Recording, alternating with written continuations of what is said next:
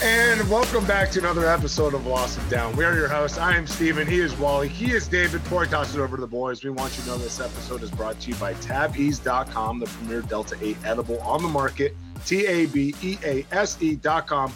Make sure you use promo code football for 20% off that order as well as free shipping. David, I'll toss it over to you. You weren't here Monday because you're a nerd, but I hope you killed it. Paper, whatever. You probably got straight A's again because you're a nerd. But how the hell are you? How are we doing, buddy? Fantastic. Just busy, but doing well. You have to tell us about how this went. Was it a test? Was it a paper? How did you do? No, it was like so. I, I just started another new class, so I got a got a ninety six percent in the class I just wrapped up. Nerd. So did very well. Oh, super nerd. I know, but uh, just started a new class, and the first freaking week is like two projects, a quiz, and like the stupid bullshit discussion posts in online classes. Oh, and I was like are the sitting there with anxiety at the beginning of the week, like I don't know when I'm going to do this. Like I have no idea when I'm going to get half of this stuff done. So I needed to take a, a bye week on the pod, podcast and just knock some stuff out to make me feel like I'm not overwhelmed. Now, is it like a whole class or is it one of those sped up, shorter, like eight week courses that are just, it's like a 16 week course stuffed in eight weeks? It's a sped up class. It's an eight week online class. So it's not like the last two that I've been in haven't felt like sped up, like heavy whatever classes. There have been some like um the last class there was like a final paper that I was kind of over anxious about that ended up being pretty easy to write, but really hasn't felt like a sped up class, but this one definitely is going to feel that way. Just feels like we've overvalued the amount of points available and undervalued what we're actually learning. Well, hey, you know what? Don't feel bad whenever you have to take time off. This is why we ultimately asked you to come on to begin with. Having three people, it allows us to do two podcasts a week. And if someone has something come up, there's a reason. Everybody at home's probably noticed we're all rotating in and out at times. It's hectic. And I mean, it's hard to explain to people at home. I, I know now, David, you're in this for six months. Steven, you've been with me for a few years. It is a lot of work to do this and prepare and actually not sound like morons? Because we can just show up and sound like idiots and I mean I, do- I can't do that. I take I like you know we're, we're guys that take pride in what we now do. we sound like educated idiots. yeah until we get to the gambling part and I get just my face kicked in. Hey, well, we'll get to that. We will get to that. I'm literally so rattled. This year I'm like I'm literally upset with myself. Like I the last two years I have had massive stretches of like two or three like months in a row where I'm win, win, win, win. And now all of a sudden I can't find one. This week you'll know in my picks too. I've got all kinds of panic. now you're now you're kind of getting your sea legs here for this season. It's been a weird year. This is like that one-off year. Even if it goes, I think we talked about it Monday. Fantasy, some of the lowest point scoring that it's seen seen in years. The amount of offensive points through the first six or seven weeks is the lowest in like 20 years, or like something crazy like that. So it's all right. What And comes parity. up must come down. We we talked about it last week, but there has there ever in our lifetime been so much parity in the NFL? It's a beautiful No. thing, but I mean, Awesome. truly there's not a team to any given Sunday, but that's never felt real, and now it does. I mean, half the NFC playoff teams are three and four. And then you got another like four people on there that are three and four, which is normal for that at that point. So you know what? This is what we signed up for, though. Well, Steven, how are you doing? We got to ask you that, and then we'll get rolling here. But you, Oh, you do? always ask Thank us, and you. you don't you don't ever tell us about you. So let's hear about you, Steven. I like hearing about you guys. Enough about me. Uh, nothing. I'm ready for this weekend. Obviously, we have a lot of football. This is my last weekend of not doing anything, probably till the third week in December. So I'm just gonna relax. Kylie, for some odd reason, gave me the green light to make a list of scary movies that we can watch. Obviously, celebrating Halloween here. So That's awesome. she fucked up. I'm not putting anything. The most brutal one I'm getting, and it's probably gonna probably gonna be the last one. American Psycho. That's like the furthest I'll go because she'll have nightmares. Well, I also have the original ha- first two Halloweens in there, so we'll see how that goes. Knowing you, Psycho doesn't doesn't get me as bad as some of the really insane. I'm not a poppy. I'm not like a pop up scare guy. Like I refuse to watch horror movies because I just don't. I, I can't get enjoyment out of them. But American Psycho is like a cinematic masterpiece in most film circles. So that Oh, one doesn't yeah. get as bad. see, well, that's I why Halloween's expected- so good. Sorry, Steve. Like the I keep, two? I did, we're just off a little right now where I just keep popping up right as you're talking. So I apologize. You're good, baby. I anytime I can hear your voice, it's a good day. So this is more than I'm used to hearing the first few minutes of the episode. So I'm I'm all in. But that's why that's why the first two Halloweens are awesome. The first one was made in 78. You could only show so much or do so much on film that you're showing people in theaters. That it's not like the new one, like I was just saying I was watching, or like even the Rob Zombie one. So and they're cheesy. So it's like they're almost funny. I also threw Tremors in there just to kind of ease it into the ease it into the like thriller aspect of everything, I guess.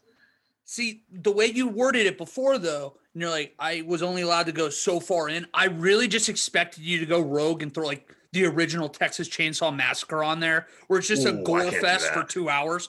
Yeah, I, I don't Yeah. know why. I just thought that's what you were gonna do to her.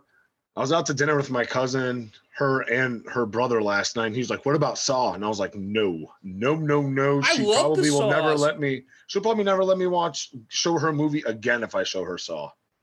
Fair. Saw like skips movies. It's like one and three are good, and then like six and seven are good, and then like the other two are some of the worst movies of all time. And I don't know, Saw's That's- different. Although I did appreciate, I think it's like Saw seven. They brought it. They brought together like all of the previous like million and a half movies and Yeah. the storylines in them. Yep. You always have to tie it in together somehow. Yeah. See, that's one I haven't seen those in a while, so I'm gonna have to like that. I want to watch Hereditary, which I've heard is, is Oh, insane. nope. Um, Nope. Yeah, see, that's exactly why I want to watch it. That's exactly why I want to watch it. See, I'm the I'm the guy who's fucked up when I like I was growing up, I was watching horror movies by myself. Like I remember watching it by myself when it first came out. Yeah. I am psychotic. I love scary movies, and I actually am with you. Where most of the time, I actually will love to sit in my room and watch a scary movie. And ironically, it's gonna sound crazy, but go to sleep with it. shit. I know, but here's the thing: Hereditary, you'll you'll know when you watch it. There's just some movies that hit you a little different in a negative way. And when I watched it, it's I mean, the last time I remember being that screwed up from a movie, and I mean, God, I was 27 years old. I was in on a COVID break in my basement when COVID was first bad. So I was stuck in my basement for two weeks. I'm like, oh, I'll watch some scary movies. Watch Hereditary. And I felt like a little kid. I'm like, I don't care if I have COVID. I'm about to go and find my parents and make them like throw me in the corner of the room for the rest of the night. It was that Same bad. thing with Sinister did that to me when I was in college. That's I a was great like, one, though. holy, and that was yeah, it, it was a great concept, but dude, that's a brutal movie. It is, but it's great. David again It's looks good. like he's ready to jump out of his skin right now. I just don't. I I can't find in my brain how anyone likes to be scared shitless. I just don't. It doesn't. It doesn't get. Me. I'm a psychopath. Like situationally, I don't like to be scared. I'm like, oh fuck, is like something going down or our house getting broken into like that. But for some reason, like I like the feeling of like having a nightmare and you wake up and you're like, oh, that was sick. That's how I react. I'm a psychopath. I know. I know. I love that. Put me put me on the watch list. I love it. That's enough of scaring enough. David and, and the rest of everybody. I don't think David's going to sleep tonight knowing who his other two podcast people are and the secret life we've been living. But let's get into some NFL news. Let's knock out this Monday night game here, which was a huge surprise. The Chicago Bears go up to the Gillette Stadium of the New England Patriots and give them a whooping 33 to 14. Justin Fields and that Bears offense looked like they had a really nice game plan and they decided to use it. And holy shit, did it work with a lot of designed runs, which it, like me, I like to watch the Manning cast. They were calling that every other play, it feels like. But you know what? Holy shit, it was working. But is that really the story that we want that we want to talk about? Yes, Justin Fields probably had his best game of this year, arguably of his pro career. But Mac Jones throws an interception on what his second possession and then gets replaced by Bailey Zappe, who then goes on to score a quick two touchdown run or two touchdowns in a row. You think that they're cooking up some, and then Chicago's defense takes over. So, David, what's your bigger storyline here? What Justin Fields was able to do, or what's going on in the New England Patriots quarterback room? No, I think the the bigger storyline is definitely the New England Patriots. I'm still on the don't hype up the Bears train. Running back at quarterback. You sure they can do better with QB runs and, and design QB runs, but I'm still not on board. I'll bet against Chicago the rest of the season, even though I know they'll win a couple more games. But the whole New England storyline. I mean, Mac Jones looked terrible. He probably lost his job, maybe, unless Zappe looks terrible, and then Bill Belichick has quite the predicament at, in the QB room. But uh, you know, I, I, think Mac Jones losing his job a quarter and a half into coming back from injury, and what are we at? Eight weeks post Pro Bowl season. So you, you know, think he's like, going to get pulled again? He's yeah, like he's announced the week. starter. Do you think they'll pull him again that fast? I mean, if he plays terribly, I, I don't know. Here's the thing: How are you going to announce him the starter again if you pulled him after a quarter and a half? He pretended, or I'm I'm using air quotes for people at home, but because it could have been in the game plan but he claims that Mac Jones and Bailey Zappe were both going to be involved on Monday. That's kind of hard to believe after you get pulled after a pick. Then you tell the press you're going to play him in the second half, and he doesn't. It, it felt like a pull. I just he got pulled. He played terrible. Zappe looked incredible for uh, half a quarter, and then looked terrible. I just this this goes back to what I've been saying for the last couple weeks, which is Bill Belichick, like I don't think Mac Jones is more than above average. I don't think Zappe's above average. And Bill Belichick makes these 16th best quarterback in the NFL look like they're fringe top 10 guys all the time. You, you saw it with Brissett. You saw it with Garoppolo. You saw it with Matt Cassel. You see it with Mac Jones. Now you see it with Zappe. It's like any of these quarterbacks that are just good enough to not consistently turn the ball over in like Nathan Peterman fashion all look 10 times better under Belichick. So if you look at the video of Mac Jones interception, it looks like it actually hit this the cord of the sky cam, which I thought was weird. But talk about that Justin Fields interception where it hit off someone's pad and it went a perfect spiral right into the linebacker's hands. That was the wildest thing I've ever heard. But I know David kind of touched on the Patriots side of things. What about you, Wally? Did, did you have any takeaways from Justin Fields, or are you looking forward to what maybe this week's game plan if they can replicate it? I'm excited for a couple reasons. One of them being the fact that they finally leaned into this style of play when they don't have wide yep. receivers, when they don't have an offensive line that's wowing anybody. This is the recipe to get him survived for another year. We know now, especially after the trade that we'll get into here in a bit, the Bears are projected to have over 125 million dollars in cap space come free agency. They have a, a, ton of uh, picks still, so they have the assets to actually put together an offense. So that's where the hope is that you can not break him long enough to get to the offseason. But yeah, you guys are right. It, who would have thought, had you said on Monday on this podcast, there's going to be a, a quarterback pull tonight we never in a million years would have thought that was Mac Jones. We would have thought that was Justin Fields. And because it wasn't, who knows? All only other thing to say is Bill Belichick has to wait one more week to pass George Halas.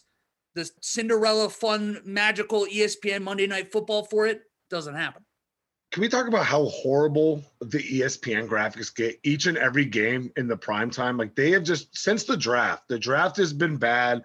Now they have like they had what you're talking about the Gillette razor.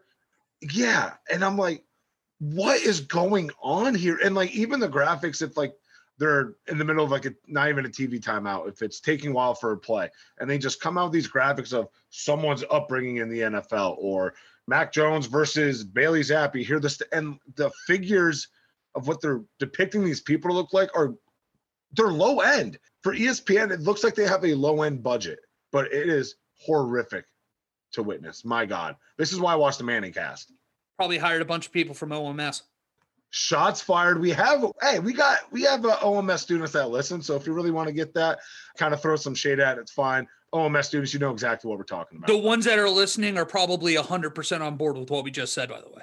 Yes. Do you hear that though, Walter? It's blaring. It is deafening.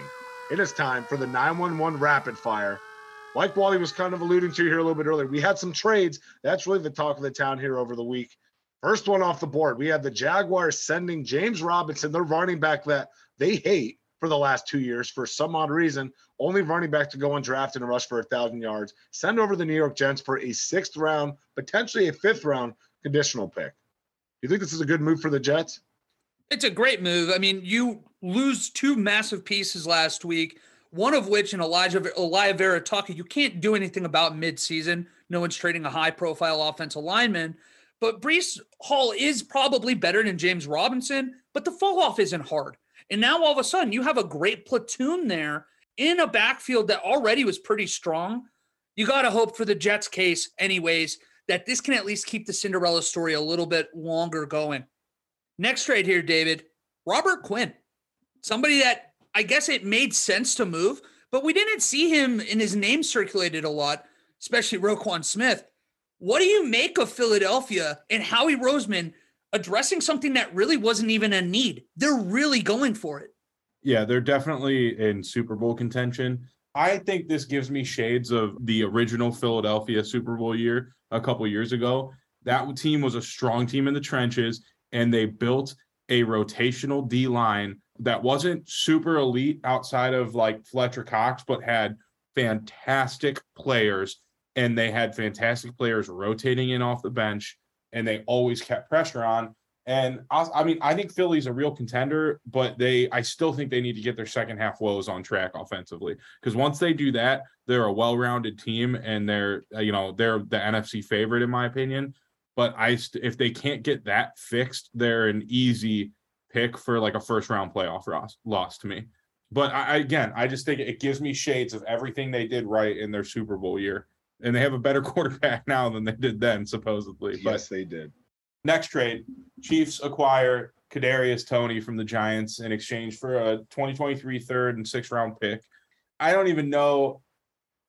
I, I you know what? I'm just gonna kick it to to one of you. Tell me what your thoughts are because I would love to know how much. One, I would love to know how much dead cap the Giants are are in right now for trading this guy, and two, I just want to know what do you guys think about? Is he really going to be that good with the Chiefs? Darius Toney's my boy. I know now you're seeing another wide receiver go there, and he doesn't he doesn't have that big of a cap hit. He always already has like a five million dollar fully guaranteed because he has that first round pick. The dude played 12 games, which is miraculous. But what I love is the tweet after the fact when he gets traded, when he goes, "Oh, you guys really think that I'm still injured?" The dudes and oh my Twitter's been on fire. Like the Forrest Gump meme of when he breaks the leg braces. Like this is what Kadarius Toney looks like running his first route. It's awesome. The dude is a stud. We don't really have that much tape, but go look at the tape. I need to watch the tape, though. I got to go back and watch the tape. I'm playing it till I watch the tape. I want to watch the tape. I watch the tape. Watch the tape. Watch the tape. Well, again, I'm gonna watch the tape. Go look at what he can do. The dude's an athletic freak, and I am very surprised that 12 games into your professional career, the Giants are getting rid of you. They just do not like their wide receivers. And man, you still have Kenny Golladay on there. I'd rather eat dead cap space for Kenny Golladay than get rid of Kadarius Toney because the dude is cheap and now you're sending him to a loaded roster who just signed what two or three different wide receivers here in the offseason.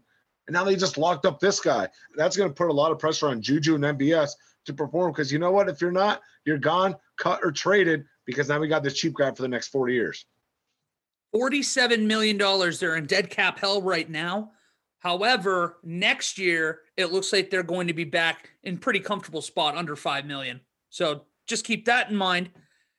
But let's stay there with the Chiefs. Frank Clark suspended two games for a legal situation, or I guess a couple of them. He was pulled over two separate times here in the past few months, and he's facing several different weapon charges. Again, he's missing the two games after the Chiefs bye week. Both are home against AFC South teams, though. So you imagine they feel pretty good about that, don't you think, Steven? yeah, what you have the Titans and the Jags, you're going to be fine. But Frank Clark, we know what he can do. If you have him on the same size as Chris Jones, if you have him on the opposite side, the dude is a playmaker, and you've been seeing it throughout the short season that we've had through the first what seven or eight weeks. So it blows my mind. Why do athletes speed? I know that you can get away with this shit, except for Henry Ruggs. But I mean, my God, why must they always do this? They oh, like Myles Garrett is just a notorious speeder what he's already got like two or three tickets over like the 100 mile per hour mark. I don't get it. The dude knows how to play, and you're going to be hurting your team. You're lucky that it's not going to be against maybe if they had the Bills later in the year, or maybe if Tampa gets it together, they're playing Tampa, that shit goes down. So for them, best case scenario, I guess, to have one of your star linebackers suspended. It's against arguably one of the worst teams in the league, and then the Titans. That still hurt me. That know, was, that was, as it should. That that stung. Sorry, I got it's I got horror movie just energy flowing through me. I have to be a little gruesome if it's, you know. Oh, anyways, Buffalo in Tennessee Stadium updates. I forgot actually Buffalo was getting a new stadium until the new rendering came out today. Very different between the two. You have more of the new school in Nashville, very small, but it looks kind of chic. It looks kind of futuristic. Whereas Buffalo, it's still kind of your football stadium of old. Yeah, it's classed up a bit. But David, I have a couple questions for you, real quick. One, overall thoughts on these. And then two, did it surprise you that Buffalo left a dome off of this stadium?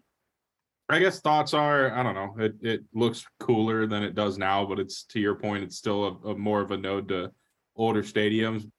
I don't know. It doesn't surprise. Buffalo is so. Uh, to be honest, if I was the owner, I would put a dome on it just so I don't have to worry about expensing plow trucks onto the field in the middle of winter. But it also doesn't surprise me because it's like the identity that that they have at least one snowball a year. I think that might just be their identity, and they're they're okay with that you can't have football in Buffalo without the risk of weather. Yeah. Well, that's what makes it better. I'm glad that they're going to keep a stadium like this. Like I we want the snow games. What other sport do we have the element of weather that you have to play through? You know, they have the rain delays in baseball. They're going to do the same thing with soccer. And outside of like, you know, lightning and thunder going around there, that's the only way that NFL games are really getting delayed.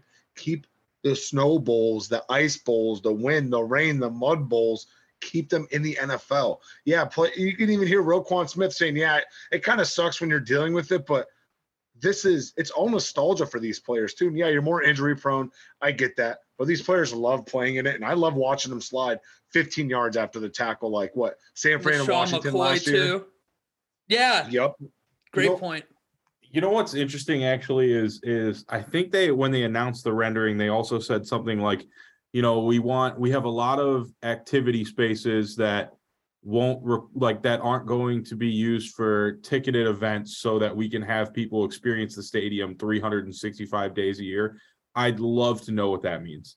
I'd love to know if that's like a giant rec room. I'd love to know if that's like WeWork's rented office spaces or something stupid or if that's going to be whatever a museum like yankee stadium has or something I don't know. I would just love to know what that actually means. The only two ideas I have is one, I can't remember where it was. One of you might be able to help me.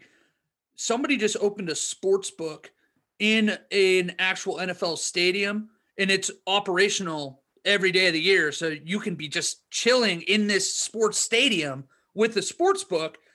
The other thing I was thinking of is the Raiders, and I'm sure other teams do this. I just in Vegas, I saw it they do tours throughout the day, like 30 bucks or something like that. And you get to go through the locker rooms, you go through the press rooms, you get to go on the field. So I, I almost wonder if it's something like that where, especially in a place where Buffalo, where they love their team, it wouldn't surprise me at all. They can get away with doing tours like that throughout the year and make sense.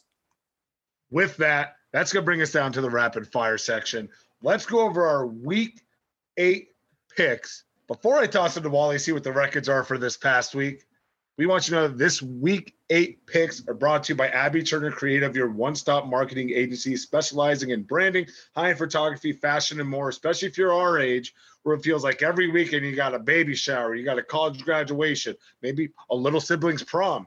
Doesn't matter, you name it. It is happening. Abby Turner Creative is the only way to go. Check her out for yourself at abbyturnerphoto.com. That's Abby, A B B E Y or on our Instagram, Saw Dad and Sapphire. Again, AbbyTurnerPhoto.com. Wally, how did the boys do week seven? What the hell's going on out here? Well, you did really, really well. David did well, and I'm still here.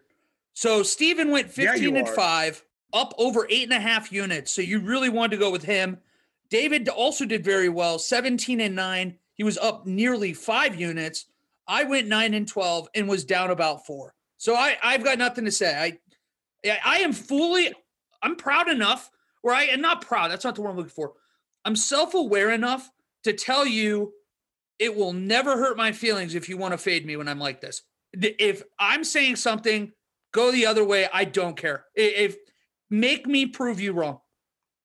I like it because Dave. That's what David's energy is. He brings no confidence to his picks, and then he has a week like that. Come on if I didn't have to pick up Matt Ryan in fantasy football, I would have had another win under my belt. So I blame I blame the Colts for for not Everything. being better. Number one rule in gambling: don't bet with your heart. Come on, Or just don't bet the AFC South ever. or just don't bet Wally. So this week, the teams on the bye week, we got the Kansas City Chiefs. That's nice. You don't get to see them play, and the Los Angeles Chargers, two West teams in Wally's division here. We'll see if the Raiders can take advantage. We'll start with the Thursday night football game. We've already had a lot of line movement here the last few days between the Baltimore Ravens and the Tampa Bay Bucks, where now the Bucks are favored by a point and a half. The total is still set at 46 and a half. Man, I can't bet against Tom Brady. That's all I need to say. Both these teams have underperformed as of late. The Ravens at least know how to score points, but they also know how to give up that lead after scoring all those points. So Tampa Bay coming off their worst performance of you you can argue Tom Brady's whole tenure there in Tampa Bay. And now they're actually going to be a little bit healthier. They got Julio Jones that that's slated here to start, but they have a lot of injuries on the defensive side here. I'm sure that Wally's going to kind of run through here.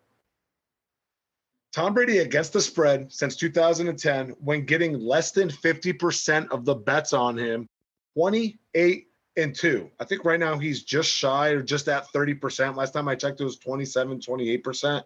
He is also 2 and 10 against the spread in prime time over the past 3 years. So if you guys are doing the math, quick football thinkers, both those wins, the Dallas Cowboys. My God, that's scary, which means it has to be done now. Give me Tampa Bay minus one and a half. Give me their money line. I'm staying away from the hype of the primetime unders right now because this could be one that that snaps it just like we saw it here last Thursday. But give me the Bucks tonight, baby. There's no way that Tom Brady is going to be two games under 500 for the first time in his career tonight. Wow, I didn't realize that. This will be his first time in his career being on two Yeah. games under. And you and you had that awesome stat I think Monday where the last time he was in this position was 2002. yeah. If he loses again, he this is the first time he's in this position ever. And a little side note, if you guys didn't uh, get to read a little barstool or whatever today, Gisele apparently is back in the situation, but gave Tom Brady an ultimatum: you either retire football or I'm gone for good. This man says, "Baby, Retire after this now year that I don't know. mid year. Now that I don't know." So Tom Brady's like, "Baby, just give me a couple more months. I'm all yours." And now it starts because she- rumor has it Tom Brady got an OTP HJ, and he's feeling pretty good about this game. Rumor has it. That's mind boggling to begin with. I, I did not see that. But another fun fact, I guess not so fun if you're a Tom Brady supporter, his all time low point per game offense was in 2003 when he averaged 21.8 points a game. This year, he is averaging 17.7. It is a significant drop. Whether you blame that on the injuries, which you mentioned, I should bring up here Cameron Brate's out, Russell Gage is out, Julio Jones very possibly out, and then defensive side of the ball, Carlton Davis, Sean Murphy Bunting, Antoine Winfield, Akiem Hicks likely out. They're really banged up. So is it Bruce Arians disappearing? Is it the injuries? Is it just Tom Brady finally losing that battle with Father Time? I don't know. And it's fitting that that we talk about how poorly I'm gambling and you go, "Hey, let's stay away from primetime unders today." That means you know what I'm doing. I'm taking the under. Give me the under of 46 and a half. I I just can't right now with the Bucks offense. I need them to earn it. Yeah. But at the same time, their defense, that's where I'm really hanging my money here on this bet because they are a defense that does well against mobile quarterbacks. And I just really think the safest play here is to assume they can maintain and contain Lamar while the offense continues to struggle. So I couldn't do anything else, guys. I took the Pick your poison of who you want to fade is all I got to say. David, who you got, baby? I keep going back and forth, guys. I know. I, I I'm see. I see you on the dock. Like, so hard. It's so such a hard with crazy- one. this game I was is hard. so confident when I knew when I thought that the spread was still one and a half Baltimore, and now that it's one and a half for Tampa Bay, I'm I am struggling hard. So let's start. Weird stat of the week, which I found hilarious. Lamar Jackson is averaging more rushing yards per game this season than the entire Bucks offense. And frankly, nobody is doing less with more than the Tampa Bay Buccaneers. But some betting stats, the reason why I'm having such a freaking difficult time with this is Tom Brady is 5 and 0 against the spread since 2014 when getting points at home. And he home favorites are nine and four against the spread in Thursday night football since 07. So here's what I'm gonna do. With four of the top six DBs out for Tampa Bay, I just don't know how you contain the Ravens offense. And so I'm gonna go Baltimore. I'm gonna take the Baltimore as underdogs and them at the money line. And I think that they send Tampa's season into this into a, an early season spiral. I thought you were gonna go full on fade Wally mode and just spontaneously go with the over there, which I wouldn't have blamed you for, but I thought that was coming. London, which you know what that means, guys. The Jacksonville do my- Jaguars are Should I go do my high knees? Yeah, go. You got four hours. First of all, before we even get, how ridiculous is that? I mean, Russell Wilson, he signs that massive contract, and it's like he's going out of his way to not only embarrass himself but the organization over the last few months. Why? He's so good at it. He's great at it. Like, we don't need to hear that story. If you're going to rehab four hours and annoy your teammates and coaches on a, a flight overseas, that's one thing. But then to like almost brag about in the media, hey guys, yeah, I was working all night on this four hour flight, waking my teammates up. You're not doing yourself any favors. It, and I don't care what, oh, who is it? I want to say it's George something, their, their GM, whatever. Eh, I'll- I'll- George Paton. He came out today and said Nathaniel Hackett, Russell Wilson, they're fine. Don't worry about it. Blah, blah, blah. I don't buy it. I don't buy it. But, anyways, Denver. They're playing the London Jaguars, the Jacksonville Jaguars, sorry. They are two and a half point favorites. Totals 39 and a half. David, we'll throw it right back around to you. Do you take the Jaguars, where another fun thing, they have played a game in London every year but one since they started doing this in 2013? Or are you riding with Russell Wilson and the Broncos? Neither. I am only taking the under at 39 and a half. This is the most conflicting game of the week for me. And and both these teams suck and they're not fun to watch. To make it more difficult, the favorite in, in in London games, the favorite is 19 and 13 against the spread. Oh, by the way, Jacksonville is 4 and 12 against the spread as a favorite. Uh, It's just very conflicting information and I don't trust anything at all about either of these teams. And so the only thing I'm confident in is that this is going to be a stinker. There's no way that either of these teams can combine for 40 points. So um, I'm taking the under at 39 and a half. I'm with you, David. I've got the under as well, but I'm also going with the Jaguars minus two and a half here.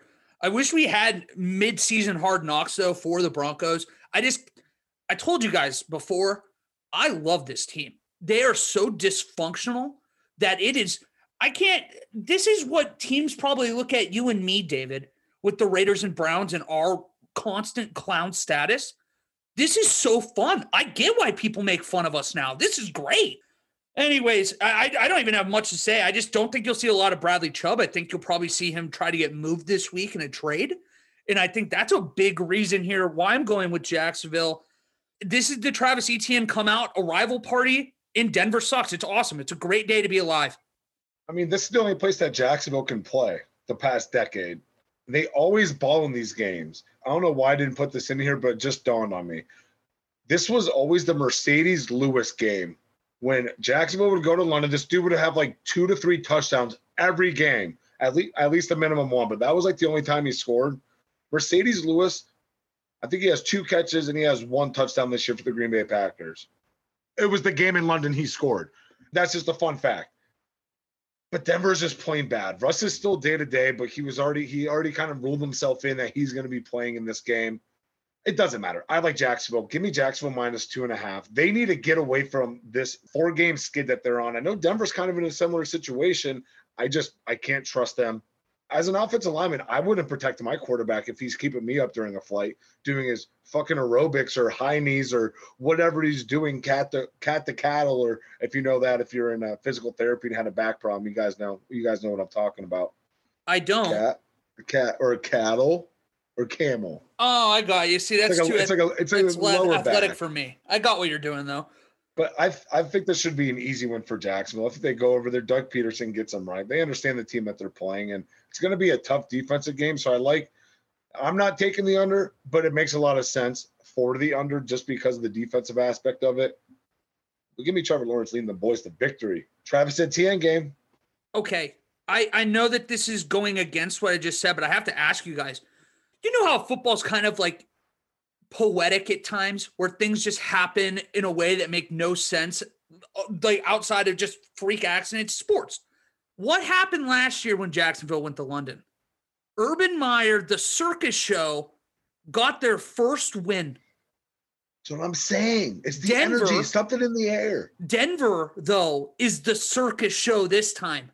Could they go over and figure things out against jacksonville that's That's what they want you to think. They- the they Jacksonville's might going be. to come out. it was just something to They're think gonna about de-hoov the Broncos. the house that urban built Yikes.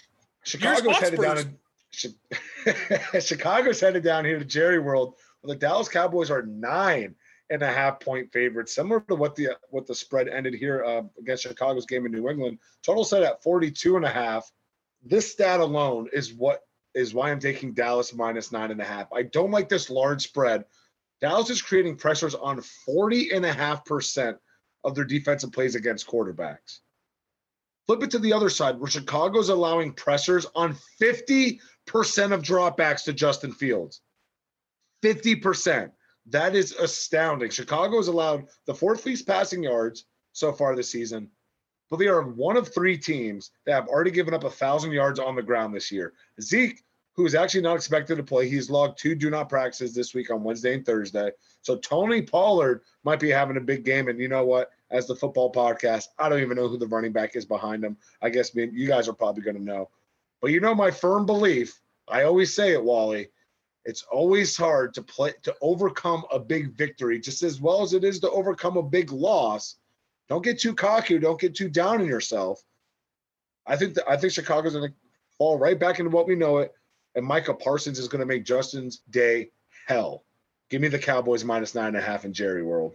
I'm with you. Uh, Cowboys nine and a half money line. I'll, I'll always. I said it earlier. I'll always bet against Chicago. I just think the Cowboys defense uh, is going to demolish Fields. Dak probably looks better this week as he shakes off the rust. But Steven, as you were saying, as you were given some of those defensive stats right for for the Cowboys, my only thought is is that as I was reading them before we even started the podcast was it's time to acknowledge Dan Quinn is the number one coaching hire this offseason or coaching hire contender or whatever this offseason for any team that's looking. Last year, I, I looked it up. Last year, the Cowboys gave up the most points through seven weeks in their uh it was since like 1960 in their franchise history.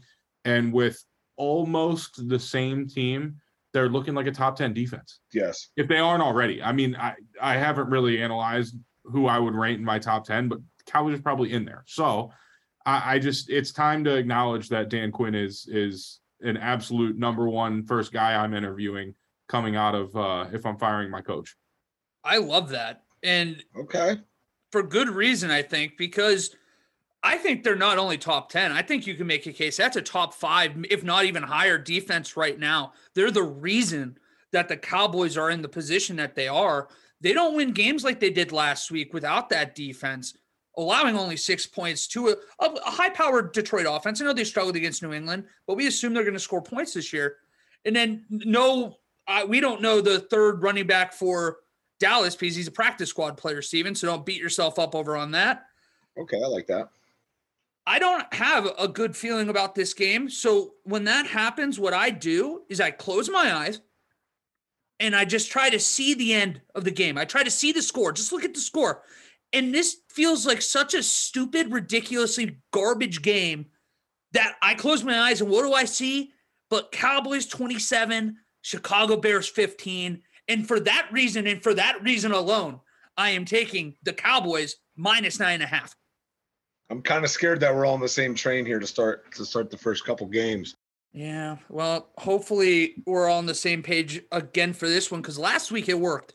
Last week, all three of us hammered the Raiders, all three of us hammered the over, and all three of us touched the money line, I believe.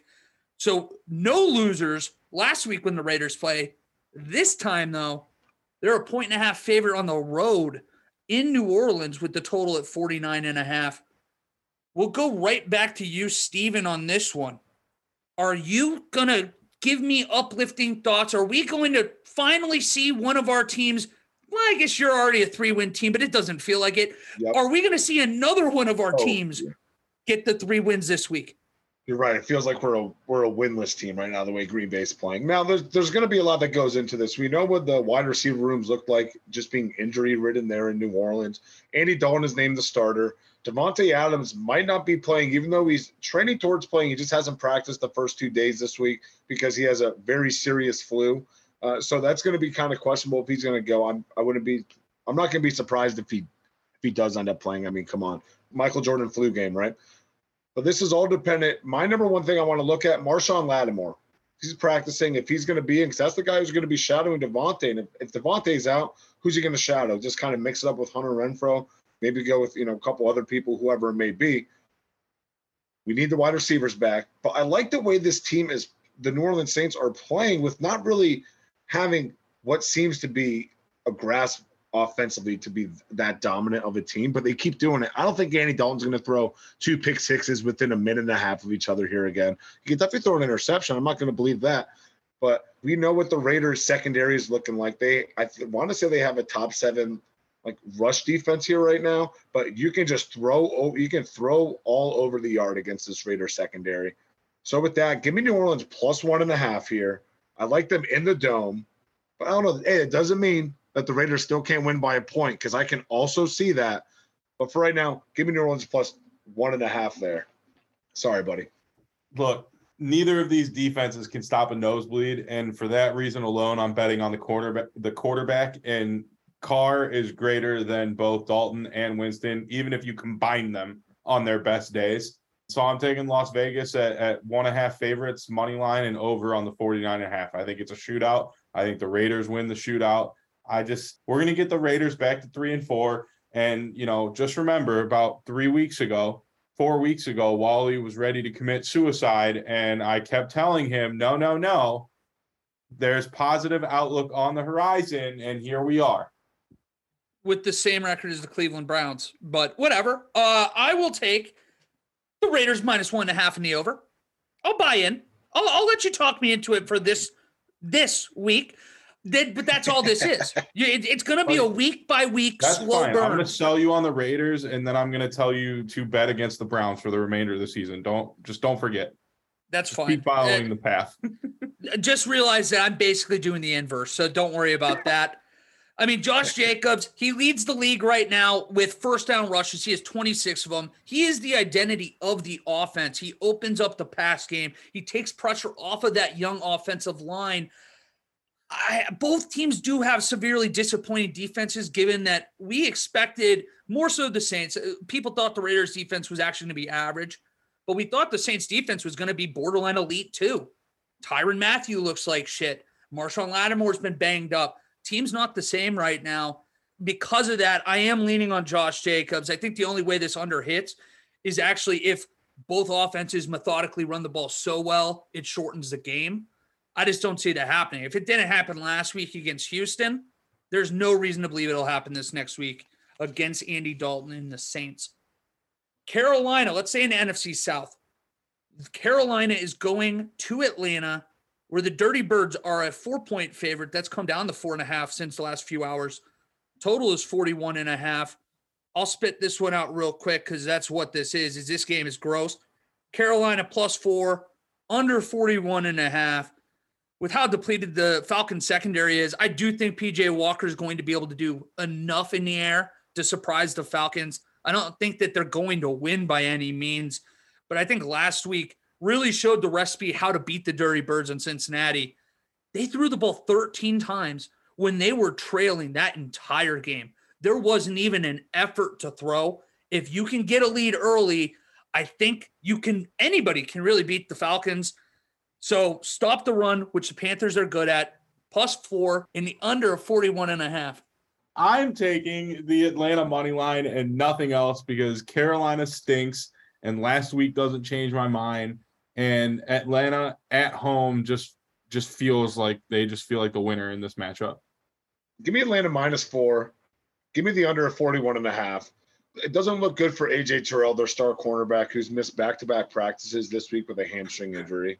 So if he's a no-go, officially this might kind of change my mind day of. But Atlanta got spanked this past weekend, losing two of their starting quarter cornerbacks in the process in the loss to Cincinnati. And if they end up being no-goes again, maybe I like the Panthers. But Atlanta is the favorite for the first time this year. I expect a bounce back game. No, it's not going to be a great uniform game like they had against the Niners. So I'd feel more confident if that was the case. But I like them a lot. So obviously the divisional matchups here 26, 8, and 1 on the unders. That's just under 77% that they're hitting on. And I know I'm talking, I might be talking myself out of taking Atlanta here, but the underdogs of more than three plus points are hitting at a 67% rate right now, 44 and 22 on the year. I'm going to go to 33% here. Give me Atlanta minus four and give me the under at 41 and a half. That's the one stat that I'm going off of. I'm not, I'm not going off the ladder. Oh, you spelled pit weird here, Wally. Uh, the Pittsburgh Steelers in state rivalry going up to Philadelphia, where the Eagles are 10 and a half point favorites, a total set at 43 and a half. Give me Pittsburgh plus 10 and a half. David will get in here a little bit, but this is just a large spread. I don't like this. We've already been burned by it once. They got us the following week after that against Tampa Bay. Let's see what they can do here. Philly's pass defense has allowed the least amount of yards through the air this year. Now, granted, they did have the bye week, so that's going to help here a lot. But they also have the second most interceptions in the league at almost a halfway point here. So, yeah, Kenny Pickett is going to throw an interception. Is he going to throw three? I don't know. Is Robert Quinn going to play here on a short week of getting to his new team? I'm not sure. But we all know what the Eagles cannot do in the second half. We all know what the coach they have on the other side, and Mike Tomlin likes to keep these games close, likes to keep them in the under. But you know what? Give me Pitt at the plus 10 and a half. They just feel like a lock when they're at that double digit underdog right now. And I like them a lot. I think they'll be competitive in this game. Give me the old Steelers plus 10 and a half. You know what's crazy is that you give me a hard time because background to people at home. Pitt, the acronym for Pitt is PIT. The Pittsburgh Steelers, it's PIT. He spells it PITT. I bring up that it bothers me. And now I know I will never see a PIT from Steven the rest of his life. But here's the thing. Nope. Then he goes and he says, with his Pittsburgh, Pittsburghese, his yins are in him now. He goes Eagles. He even called them the Eagles for me. So it's just backwards. Salt in the wound. Salt in the wound. God, and you know, you guys know how much I have been on the Philadelphia Eagles bandwagon this year. I can't bring myself to to sully my inner Yinzer. I can't go with the east side of Pennsylvania here, so I'm taking Pittsburgh plus 10 and a half. This is way too many points. I mean, the only thing that worries me about the spread is that Philly's coming off a bye. They play a very physical brand of football, and the Steelers just played on Sunday night. And I know it's six hours compared to one o'clock, but that's that's still six hours of the week you don't get to recover that other people do. But again, I can't do it. I have to go with French fries on sandwiches opposed to Cheez Whiz on sandwiches. So I have to go with the Steelers plus 10 and a half. That's it. I don't even know what the hell that means, but that I'm, I'm with it. Uh, again, I'm shocked you don't know what that means. That that. Anyways, this is I'm from the this- south. I'm from the south, baby. You got to remember This- that. Your family's in Pittsburgh now, and David's family's from Pittsburgh. So that's an unfair advantage for you, David. That's a fair point. That's actually a really fair point. Anyways, I thought this was from a spread perspective, this is the toughest game of the week by far. The way I see it, and, and Wally said how he closes his eyes earlier, picks a final score.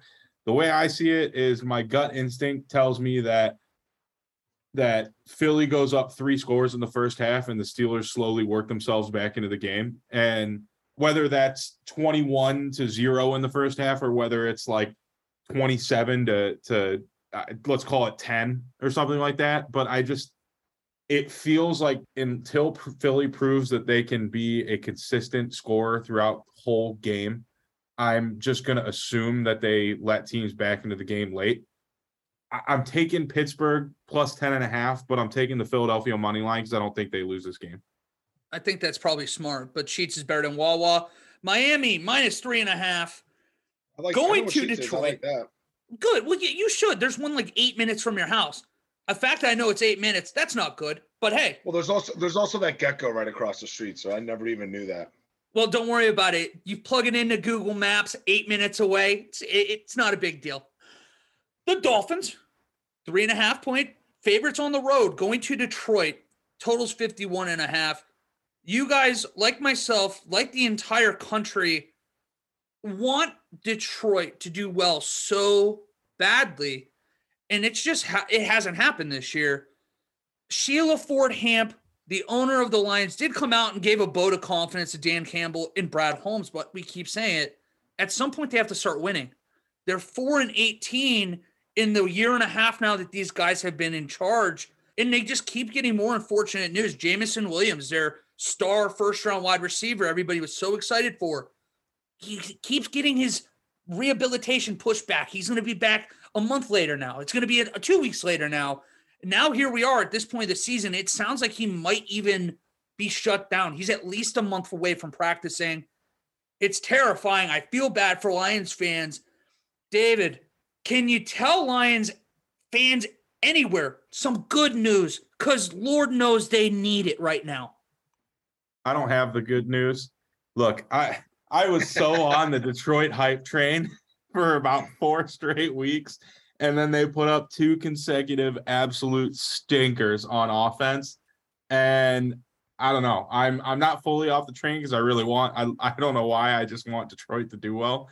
But I, I in this matchup, I'm taking Miami three and a half point favorites. I'm taking the under on 51 and a half, and it's because I just think this game ends up in like a 24 20 ish fashion with Miami taking the win. It's just gut feeling. It's going to be each team scores three times at least, but it still doesn't hit the 51 and a half. It just feels like it's going to be one of those games. Wow, taking that from Tony Romo, huh? Oh, it feels like a 24-20 type game here, Bob. I'm on David's train here with Miami three and a half, but I'm opposite with the with the total. Give me the over 51 and a half. Detroit's defense is horrendous. They've been giving up north of 400 yards, 412 actually per game. And even though they played they played well during most of the game, the offense is what kind of shot them in the foot here the past couple weeks. Obviously going blanking up, up at Gillette Stadium, and then two or three cost, costly turnovers, two of them being in the second half, one of them on the goal line by Jamaal Williams. Miami has given up the sixth most passing yards, and their rush is a top seven unit currently. Now, D'Andre Swift is expected back. You're going to have him. You're going to have Jamaal Williams and even sprinkling Craig Reynolds. Amon-Ra St. Brown's expected to be back, who actually never really had a concussion. He just was showing a little bit of symptoms. Shout out to a they were putting that into full effect. Wow, the NFL decided to listen for once after the fact. Stop me if you've ever heard that before about the NFL. Tua on 43.9% of first down attempts have either or the first down pass attempts have either resulted in a first down or a touchdown, which is the best in the NFL. Flip it over to, to Detroit on 31% of their first and second down plays against that Lions defense, they have resulted in either a first down or a touchdown which is the worst in the NFL. This is going to be a shootout when no one really thought that it should have been. I think Detroit maybe can get right back up to speed here. Amon-Ra's going to be a little bit healthy with an extra. He played one snap. He's going to have two or three weeks consecutive. He's had healthy. And now Tua kind of got his feet wet here last week. I think that this offense is going to explode with Tyreek and Jaylen Waddle. And I like what they've been doing with Mike Gesicki here, getting the ball, which I wonder why they're getting him the ball all of a sudden. Ah, God, guys, I'm kind of being a little scared bitch again. I'm not taking the spread, which would piss off my dad. He meant for me to tell you guys earlier today. He's like, you guys got to take the Lions with the points. Didn't really give me an answer other than he said gut feeling. So either he is going to be replacing me going forward or he really gave me his betting gene. So I'm just going with the over a 51 and a half it weirds me out because I just feel like the Lions really love Dan Campbell. And I feel like they try to embody that toughness, even though they haven't really shown it on the field. And this is just way too talented of a roster to be a three, four, five win team. I'm just scared of Tua in the offense. I, I'm with you, Steven. I think there's a million points scored in this game, but I really don't think I'm confident in either team getting a win. So I'm just staying with the over the Arizona Cardinals are traveling up to Minnesota, where the Vikings are three and a half point favorites. A total set at 48 and a half. Give me Arizona plus three and a half. I'm really just going off of that stat uh, that I read off here. A couple games that I've already kind of contradicted with the Bears Cowboys games, but both these defenses are giving up north of 360 per game. Minnesota has not been looking hot on the defensive side of the ball uh, since their first game against Green Bay. And Now they're towards the bottom of the middle of the pack in basically everything. Arizona's D is not really that much better, but they were the staple in the last Thursday night when you know you always see these defenses that don't really do well. They always have that one game that kind of kickstarts everything. Maybe this could be the game. I'm not calling that, but Arizona's offense didn't wow me either. But D Hop did. Fresh off his first game of the year, what he had eight receptions, 99 yards, just missed a touchdown, but it obviously helped getting him back. Not that this is a huge staple because you guys have already grilled me on the Jalen Reagor, but Robbie Anderson's got another week. AJ Green's really not that guy.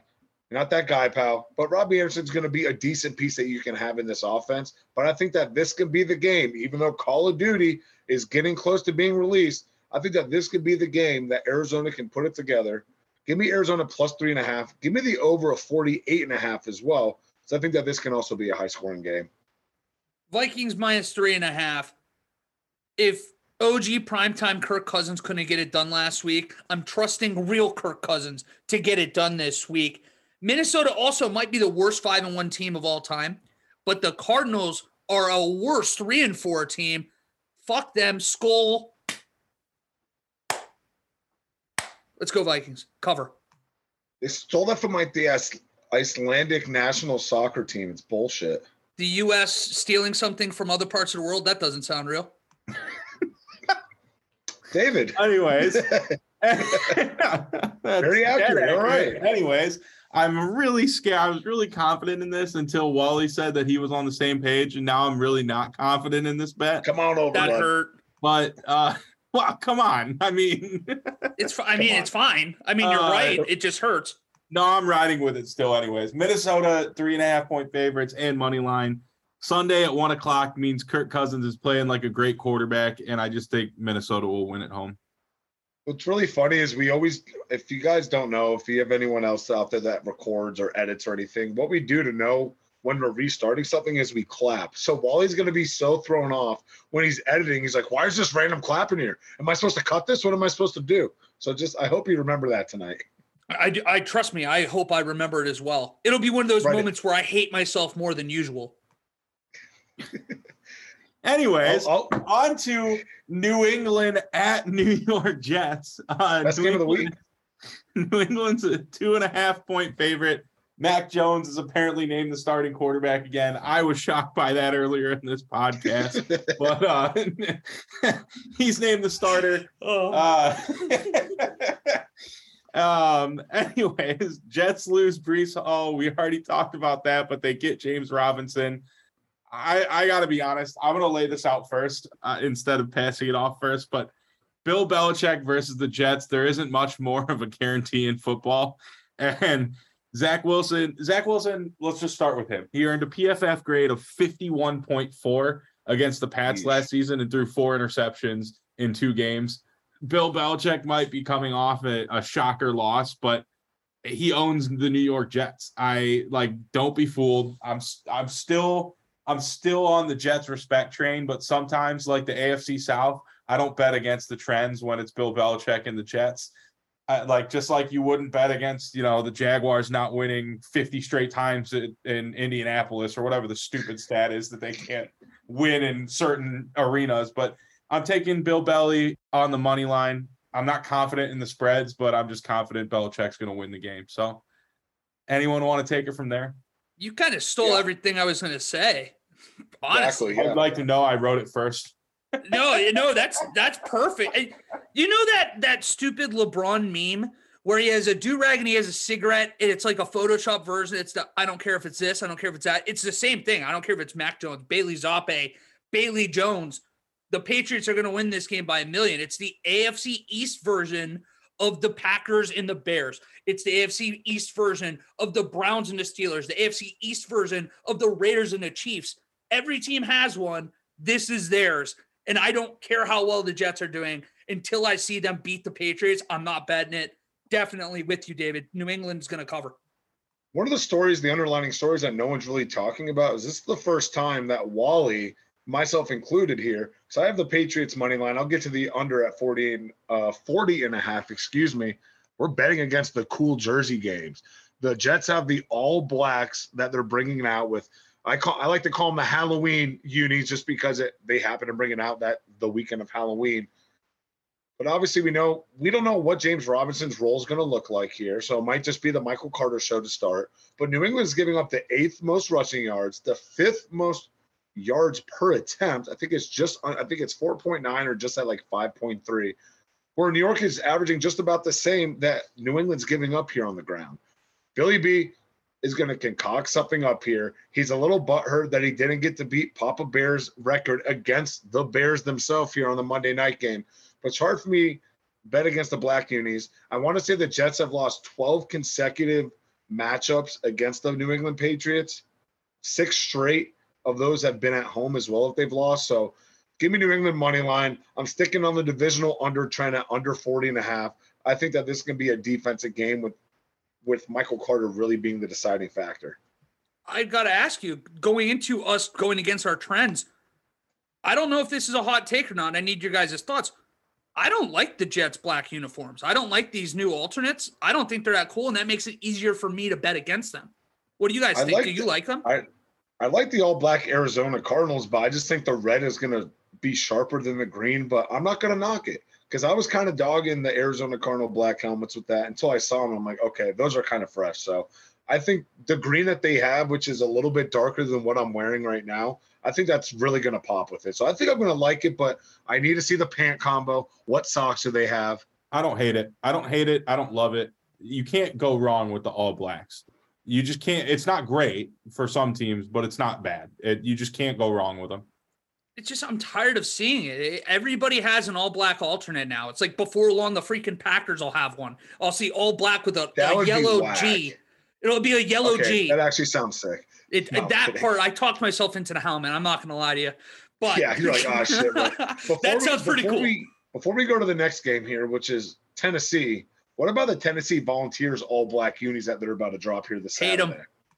They look sexy. David Are they my the dark gray charcoal ones, or No, is that they're the, the- ones we're talking? no, the all black. David, I know David's an, uh, a slut for orange, so I know he's on this train for me. But I loved them Is it white helmets, black jerseys? That's it. all black. I will get back to you at the end of the show. Do not judge me. I'll go Google them during this. Why the only thing hotter than than all white with orange accents is all black with orange accents.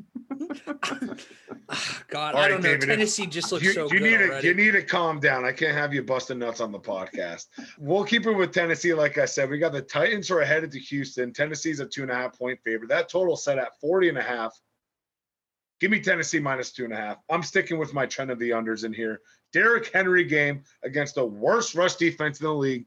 Again, guys, stop me if you heard heard me say this before, because that's all I've been talking about the past three or four weeks. They've given up the 11th most overall, the 11th most yards given up. Tennessee can get a firm grasp on their division here. Tennessee's defense is giving up around 278 yards per game through the air. And Houston is really struggling with all parts of their offense right now. I mean, this team is a mess. I think Tennessee can just kind of keep it rolling here and just win these gritty games. Give me Tennessee at the minus two and a half. Give me the under at 40 and a half. What are you thinking, David? I'm doing Tennessee. Oh, man, the line changed on me before I even realized it. Yep. You know what? Screw it. I'm still rolling with it. Tennessee two and a half and money line, and I'm going the over on 40 and a half. And I'm still saying this is an easy contender for worst quality game of the week. But sure. that being said, Houston, uh, they're they're 27th in the NFL in uh, EPA per play, and Tennessee is a league leader in scripted play success. I think Tennessee is going to build a, a pretty pretty stout early lead, and Houston just won't overcome it. But that being said, I 40 and a half just it, it feels too low for me, so that's why I'm taking the over. Derrick Henry game. I mean, Henry owns Houston. Houston sucks against the run. Two plus two equals five. So naturally, Houston will cover. But I'm taking Tennessee minus two and a half. I cut that. Yep. Oh, go ahead. Sorry. No, I was about to say, I see your phone in the hand. I'm just been waiting for this to get read off. Well, no, no, it wasn't even a, a stat. Actually, I'm looking at my phone because I'm over here looking up your Tennessee uniforms, and damn it, I hate to admit it, the the black looks a lot better this year than it did before. These are I recommend you people at home 2021. You people. It's because they have the black helmets now instead of the white Yes, helmet. I was the just going to say, and it looks so much better for you guys here. I'll show you, but the people at home, Google it right now. That was the helmet last year. It was white, and it looks terrible with it. Go all black Nope. or don't go all black. It's one or the other. I had friends that went to Tennessee and I was messaging him. Shout out to my boy Clev. He was telling me that there might be orange checkers on the sleeve too, or like on the shoulder pads to go oh, with it. that'd be really cool. Like you mean that Yeah. undersleeve no, on that the shoulder be- pads.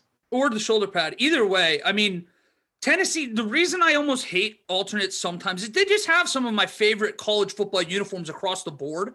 I think they're amazing. I think everything about the Tennessee colors and scheme is cool. So I I get nervous when you do things like this. You got to hit it out of the park or people like me are going to bitch.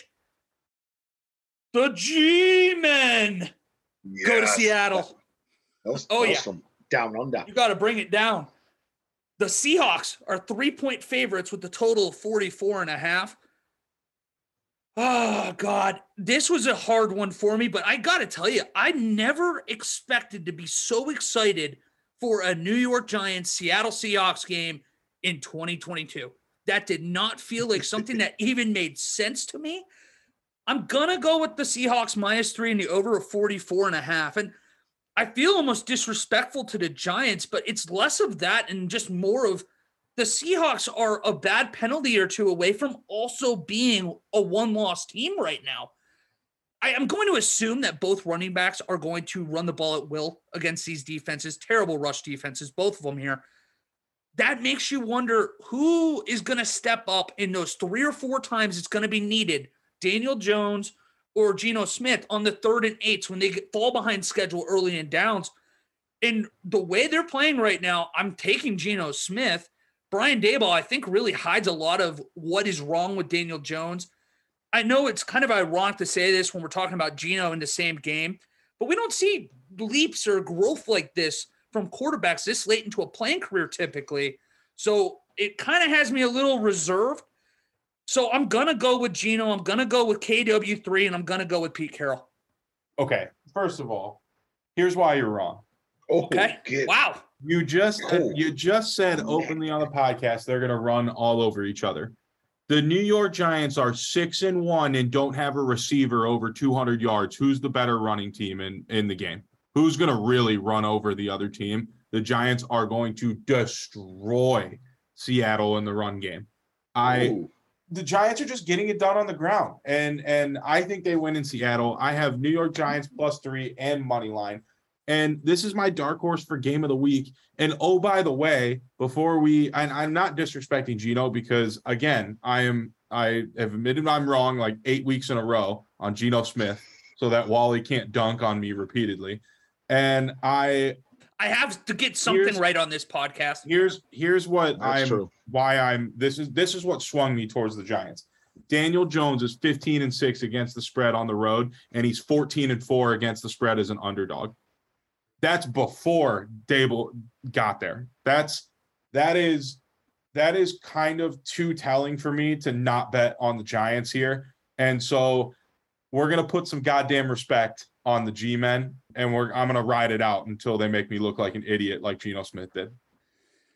I'm with David. Give me the Giants it! plus Come three and a on, I needed I needed some support. No, for dude, no. Then get a, I don't know, get a back brace if you want support. I ain't it, bud. Giants plus three. Give me the over 44 and a half here. The only game this week where the matchup is between two teams with a winning record. Who would have thought that when you looked at the schedule? It is insane. The Giants are expected to be without their two starting tackles, but Saquon is going to feast. They're going up against a defense almost allowing 160 yards. But to your point, Wally, it's not like the Giants are doing that much better. But Geno and the boys are going to be without DK. So we'll see what that passing game, the throwing game, what that is going to look like. But at the end of the day, I, you kind of took the words out of my mouth. This is going to be a KW3 and Saquon run fest here. Give me the over 44 and a half. Both those guys scoring. That's not going to be my prop lock and drop it. I think throwing both of these guys in your anytime touchdown score parlay that I do every week, if you do it, those are going to be two great candidates to throw in there. Give me the over 40, 44 and a half. Giants plus three. I'm sorry, Wally. We'll keep it rolling though. Washington is headed to Indy where we were expecting a Carson Wentz reunion, but neither the quarterback that they traded away or the quarterback that they traded for in Indianapolis are going to start. We got the Sam Ehlinger game where the Colts are three point favorites. The total set at 39 and a half. Man, that is an ugly total. Holy shit. Just give me Washington plus three. Give me the under of, of 40 and a half. Sammy is going to get the start. Heinicke for Washington. Both of these teams are allergic to protecting their quarterback. Between these two teams combined, 48 sacks given up. We're only halfway through this. Actually, we're not even officially halfway through the season yet. And they're already ticking up towards 50 just between these two teams.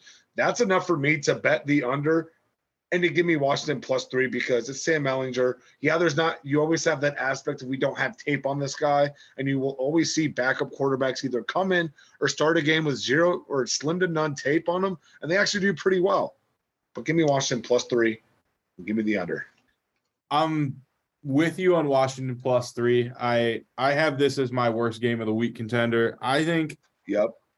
I think Ehlinger, I think he's going to struggle in his first start, mostly because Indianapolis just hasn't established the run. Like that's a recipe for a disaster for a rookie quarterback is to not establish a run game that opens up his throwing windows even a little bit. To me, it's Washington game Washington's game to lose. And frankly, if the offense in Indianapolis doesn't change at all, I like just fire Reich. Just get it over with now and ride this shitstorm wave to the end of the season and go get yourself Dan Quinn. That's basically all I have on it. It sucks. I that like that move. Dan Quinn of the Colts, I like that a lot. it'd be kind of refreshing to get a defensive mind back in there. I would like to say, I think you probably mentioned it earlier while I was on my phone. It sucks that it's not the Carson Wentz revenge game because it at least would have given a little juice to this shitty matchup. But David, you're a Texas Longhorn fan. In 2019, the Texas Longhorns beat the Georgia Bulldogs in the Sugar Bowl, and he became kind of famous and synonymous with the phrase, We're back. Talking about Texas. That's the kind of confident, not not a good response there from David. He didn't look too happy about it. But that's the kind of confidence. It's the kind of quarterback A1 personality that you want in a situation like this. It's not a very tough division and it's a very good roster. So there's no reason to believe that even if he's functional, we might be getting a we're back for the Indianapolis Colts and their division chances this year. I am too much of a coward to bet it. If it was a pick 'em, I think I would. But I'm gonna go with that under. It's a gross under. You get a rookie starting. You got whoever the hell's out there. Oh yeah, freaking uh, Heinicke out there in uh, Washington right now. I'm going with the under, and I don't feel confident going any other way. San Francisco, one and a half point road favorites going to LA, again in air quotes, as always, going to LA. San Francisco has their bona fide road home game with the total of 42 and a half. Deebo Samuel, he's day to day with a hamstring injury, which is always scary to hear for your skill position guys. We've seen what happens there, ironically, in LA with Keenan Allen with the Chargers.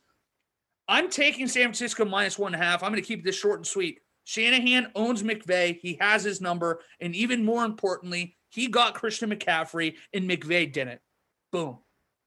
It's it's just foreshadowing to that this could have been an email. I'm with you. San Francisco, one and a half point favorite. I'm adding take them in the money line as well. Shanahan just and and I know that Steven's going to repeat it too that that McVay can't win, but Shanahan just to just to give you the stats behind it. Shanahan has covered four straight on the road versus McVay and is eight and three straight up and against the spread in the regular season versus McVay. It's it's as easy as Wally made it. Short and sweet is all we need. Take San Francisco. I don't want to be one of us trying to hit a word count in a college essay saying the same shit differently. McVay can't win against the Niners and, and Shanahan. Give me the one and a half. You know I'm going to stick with my divisional under because more times than not they're going to hit. Give me the under at 42 and a half as well. Which leads us to the glorious game that everyone's waiting for, yada yada. This fucking guy, which you're going to see this fucking face a couple times on Sunday Night Football, where the Green Bay Packers are going up to Buffalo, where the Bills are 10 and a half point favorites.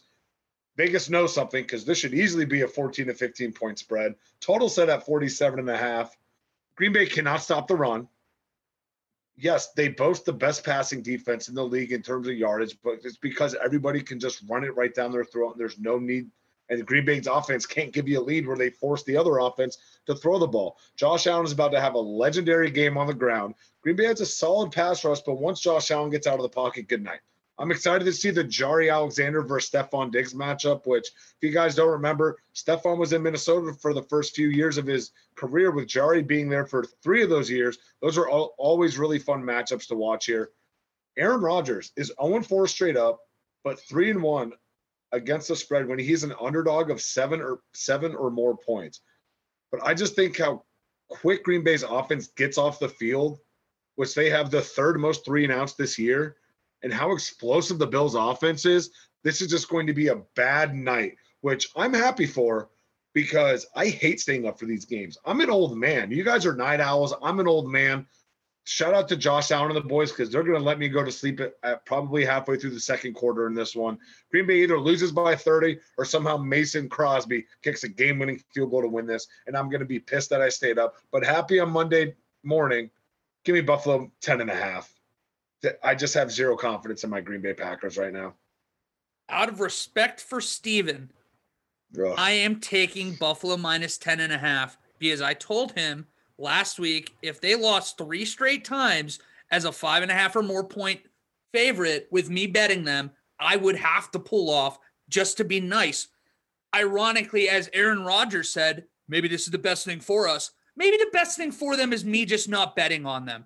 So maybe the best thing for you is getting a fucking wide receiver. All right, sorry, Wally. I didn't mean to interrupt no, you. No, God. no, I absolutely get that, and you're right. I mean, it's crazy to hear them in all these the, the, the, wide receiver market that you wouldn't expect them to be. We there's time to fix it, but anyways, that's another conversation. The Bills have an average home margin of victory of 34 and a half in their two games. Jesus Christ. I mean, I have given up trying to figure out Green Bay. I think the problems are going to continue for all the reasons you just said. And I hope I'm wrong for your sake, but I don't think we will be. And I'm taking the Bills minus 10 and a half. Do you have good news for uh, Steven there, David? Are you going to jump on the bandwagon with us? Both, I guess. I'm taking Buffalo 10 and a half point favorites and money line, but I'm going to give you some statistics that make me really doubt what I'm doing here since 2021, home favorites versus non-division opponents are one in nine against the spread in Sunday night football. And that trend literally hit last week when the Steelers covered against the Dolphins. Aaron Rodgers is at 15 and 10 against the spread as a road underdog when he's an underdog of more than three points. Josh Allen, but on the flip side, Josh Allen is 7 2 and 1 against the spread as a home favorite of more than seven points. So again, we have this is I hate this week a lot because I looked into betting trends and like all of them contradict each other this week. But I, I just Aaron Rodgers historically thrives in these scenarios, but uh, Green Bay's never really been an underdog to this degree. On the other side, Josh Allen smokes teams in this scenario, and and you know they're the best team in football this year. Most, if not them, the Chiefs. But regardless, I think they're the best team in football this year given the Packers' struggles, I, I you know what? Given the Packers' struggles, it's just a safe bet for for the Bills to demolish the Packers. But you know, we all take this, and the Packers are going to end up winning this game. So yep. there's your positivity, Steven. Hey, I'm I'm cool with taking a fat L on this game if it means Green Bay wins. I love that. But I you know who's that. not going to win? You know who's not going to win? Yeah, they are. No, no, no. You know who's not going to win? The Cleveland Browns. The Browns against the Cincinnati Bengals. The Bengals are three and a half point favorites in Cleveland. Ja'Marr Chase likely headed to the IR. Kareem Hunt rumored to be on the trade block, but the fact he isn't gone is probably more of a sign than anything else. But you know, I'll I'll leave that alone. I am going to start this off because I am going to get my hatred for my own team out of the way here. Cincinnati minus three and a half, and the money line. Joe Burrow, even without his number one receiver, still has an elite receiving core, and they are going to fry the Browns. They're going to fry the Browns secondary. The Browns don't have healthy defensive ends. Their defensive tackles, I've said it before, might as well be a rotation of us three. They don't have a semblance of a linebacker. And you can't you can't put your secondary on a fucking island for five seconds every single time they snap the ball without getting burned. So Burrow's first win versus Cleveland comes this week, and I'd be shocked if it was by less than 10 points. Bengals minus three and a half. The only thing that scares me about this is Logan Wilson not being there, and it kind of worries you that Nick Chubb might be able to run all over the Bengals. That's the recipe for the not only the Browns to keep it close, but potentially win this game. I'm not as worried as a lot of people are that Ja'Marr Chase is out. Joe Burrow's there. They have Tee Higgins. They have Tyler Boyd. They have more than capable halfback, more than capable Hayden Hurst. They're going to be fine offensively. I'm going with the Bengals minus three and a half. You just can't believe Joe Burrow is going to lose to this team forever. I do. Give me the Cleveland Browns plus three and a half. Spooky season upon us. The over is, and give me the over at 45 and a half going up against my divisional unders here, but some of them hit. Why not this one? You heard how great Joe Burrow's been playing over the last two games. I know me and Wally kind of popped off on the stats here, but the Cleveland Browns monkey is staying on Joe Burrow's back until proven otherwise. Not having Ja'Marr Chase is going to be huge against this Cleveland Browns team.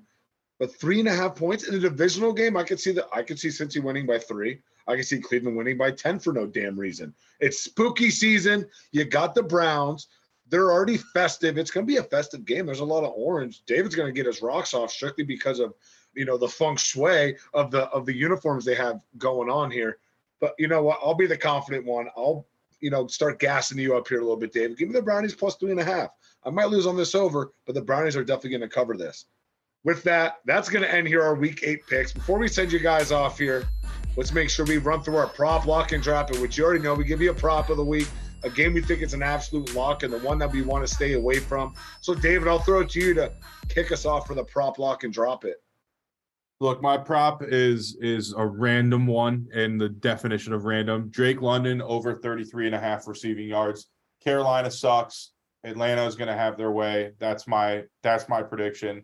Um, my lock for the week is San Francisco at at the Rams. I we we said it. It was the easiest decision we've all made in our entire lives. Shanahan owns McVay.